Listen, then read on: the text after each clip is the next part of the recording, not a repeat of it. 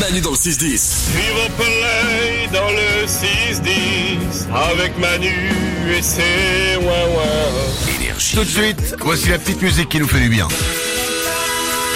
La petite musique comme chaque jour qui nous rappelle que dans le monde, il y a aussi des bonnes nouvelles. Alors oui, en ce moment, faut aller les, tra- faut aller les chercher, faut aller les trouver, mais il y en a quand même, et comme chaque jour, on vous les donne. C'est parti, les bonnes nouvelles du jour, on démarre avec Salomé. J'ai une bonne, euh, une belle histoire pardon de demande en mariage. Ça se passe aux États-Unis. C'est un jeune homme qui avait prévu de demander son chéri en mariage en plein Disneyland. Alors il arrive, il s'agenouille, il lui tend la bague, et là, il y a son mec qui s'agenouille aussi et qui lui tend lui aussi une bague. Oh. Ah, ils, voulaient, ils avaient l'idée de le faire en même temps. Mais Exactement. Ils avaient prévu la même chose et ils se sont tous les deux dit oui. ils avaient pris la même chose au même moment, au même endroit. Oh Et là, il y a Mickey qui passe et qui fait original. Super. Mais du coup, c'est con parce que ça a coûté deux bagues.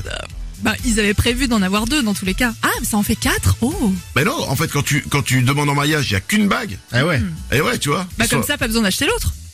Déjà fait. Oui, mais après, c'est la, c'est la bague de... Ah, les fiançailles, les trucs comme ça. Les... Ah, entre Ouais. mecs, je pense pas qu'ils s'offrent euh, des gros diamants, non C'est un peu comme des alliances. Bah, je sais pas, moi. Je, Bah, je pense. Je sais pas. Et puis une bague, ça fait toujours plaisir. Bon, alors, restons sur la bonne nouvelle. Parce qu'on est en train de discuter d'un truc, au fur, au- dans- si on continue dans deux minutes, on va faire putain, ouais, mais il est con, quoi. Euh, des bonnes nouvelles, Nico. Moi, j'aimerais dire bravo aux Japonais.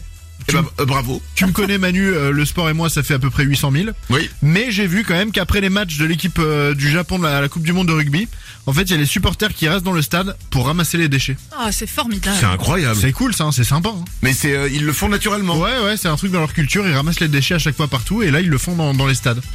C'est vachement bien, bravo les Eh Japonais. ben, bravo les Japonais. Ah ouais. Euh, Lorenza, une bonne nouvelle. J'ai une bonne nouvelle pour les bigleux. Pour les bigleux.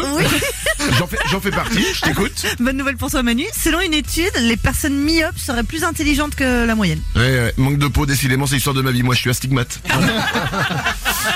Manu dans le 6-10. C'est Manus dans 6 sur Énergie et c'est ouin ouin.